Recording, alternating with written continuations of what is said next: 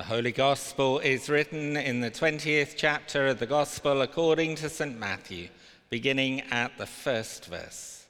Glory be to thee, O Lord.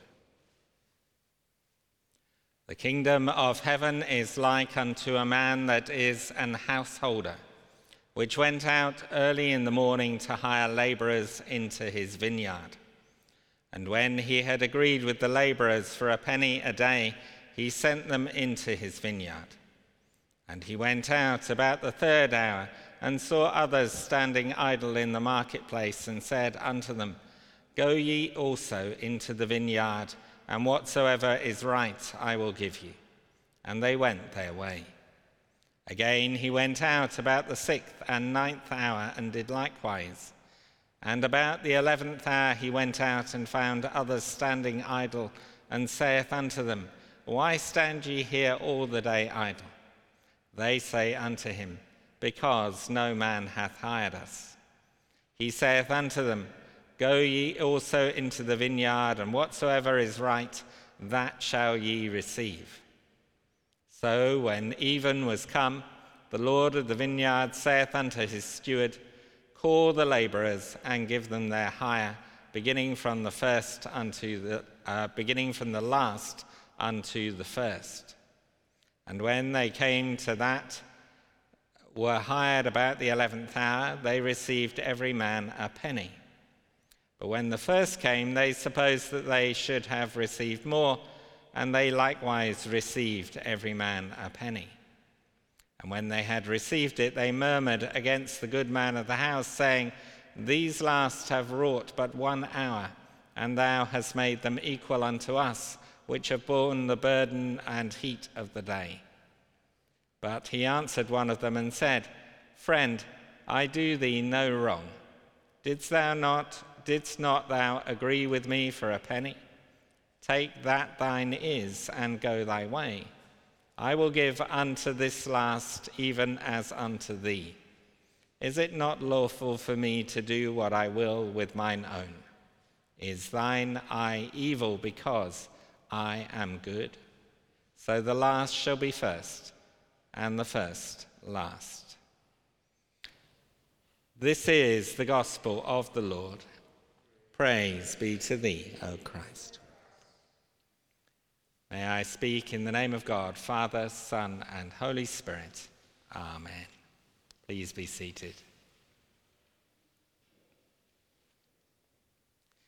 Chichele Road in Cricklewood is known as Job Street, where economic migrants line up to be hired from the back of a van, no questions asked. Dozens of men in jeans and anoraks hang around from 6:30 a.m. to discover whether they will be working that day. A car will stop, a negotiation will take place, a deal may be struck. Typically, the men will be whisked off to a building site or a house in the process of renovation. They will be paid 20 pounds to 40 pounds for a long, arduous day. No tax, no national insurance, no questions asked. That's essentially the scenario for today's gospel reading. The social situation in Jesus' day was that many small farmers were being forced off their land because of debt they incurred to pay Roman taxes. Consequently, large pools of unemployed men gathered each morning hoping to be hired for the day. They were the displaced, unemployed, and underemployed workers of their day. Those still waiting at five o'clock would have had little chance of earning enough food to, uh, in, of earning enough to buy food for their families that day. Yet the vineyard owner pays even them a full day's wage. The owner in the parable ensures that all the workers are paid enough to support their families as the penny in our reading or the denarius in other translations was a full day's pay for a skilled worker at the time. So, unlike those exploited illegal workers or gig economy workers earning less than the minimum wage today, the employer in this story is concerned that those he employs are paid a living wage. The standard thing for an employer in Jesus' day to do would have been to send one of his employees to the marketplace to pick up a few extra workers for the day. But this employer goes to the marketplace himself. In fact, he goes repeatedly to seek workers and clearly cares about their predicament, seeking to lift them out of their despair by providing work that meets their needs and the needs of those who depend on them.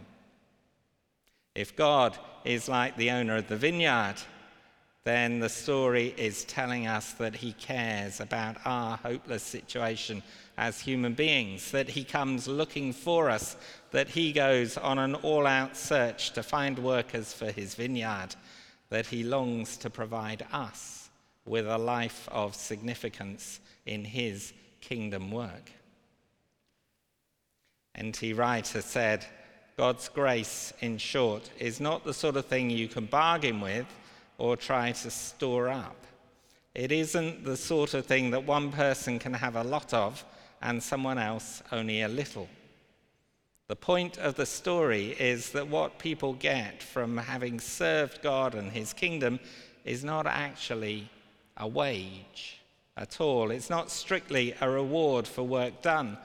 God doesn't make contracts with us as if we could bargain or negotiate for a better deal. Instead, he makes covenants in which he promises us everything and asks of us everything in return. And when he keeps his promises, he's not rewarding us for effort, but doing what comes naturally to his overflowingly generous nature. Michael Green says of this same story length of service and long hours of toil in the heat of the day constitute no claim on God, and they provide no reason why he should not be generous to those who have done less. All human merit shrivels before God's burning, self giving love. Grace. Amazing grace is the burden of this story. All of us are equally undeserving of so large a sum as a denarius a day. All are given it by the generosity of the employer. All are on the same level. The poor disciples, fishermen, and tax collectors, as they were, uh, are welcomed by God along with Abraham, Isaac, and Jacob. So there are no rankings here in the kingdom of God. No one can claim deserved membership of the kingdom. There is no place for personal pride, for contempt or jealousy, for there is no ground for any to question how this generous God handles the utterly undeserving. He is good. He sees that the one hour workers would have no money for supper if they got paid for only one hour, and in generosity, he gives them what they need. Who is to complain at that? Yet there is always a danger that we do get cross with God over this. Those of us who work or move in church circles can easily assume that we are the special ones, God's inner circle. In reality, as we have seen, God is out there in the marketplace looking for the people everybody else tried to ignore, welcoming them on the same terms, surprising them and everybody else with his generous grace. In Ephesians 2 and verses 8 to 10, we read Paul saying, It is by grace you have been saved, through faith, and this not from yourselves. It is the gift of God, not by works, so that no one can boast. For we are God's workmanship, created in Christ Jesus to do good works which God prepared in advance for us to do. Is there anywhere in today's church, I wonder, that doesn't need to be reminded of that message drawn from this parable? A parable which is also a message of hope to everyone today struggling to find adequate employment. In God's kingdom, it suggests we will all find work that meets our needs. And the parable is therefore also a challenge to any who have a hand in shaping the structures of work in today's society. What can we do as Christians to advance that aspect of God's kingdom in the here and now? Amen.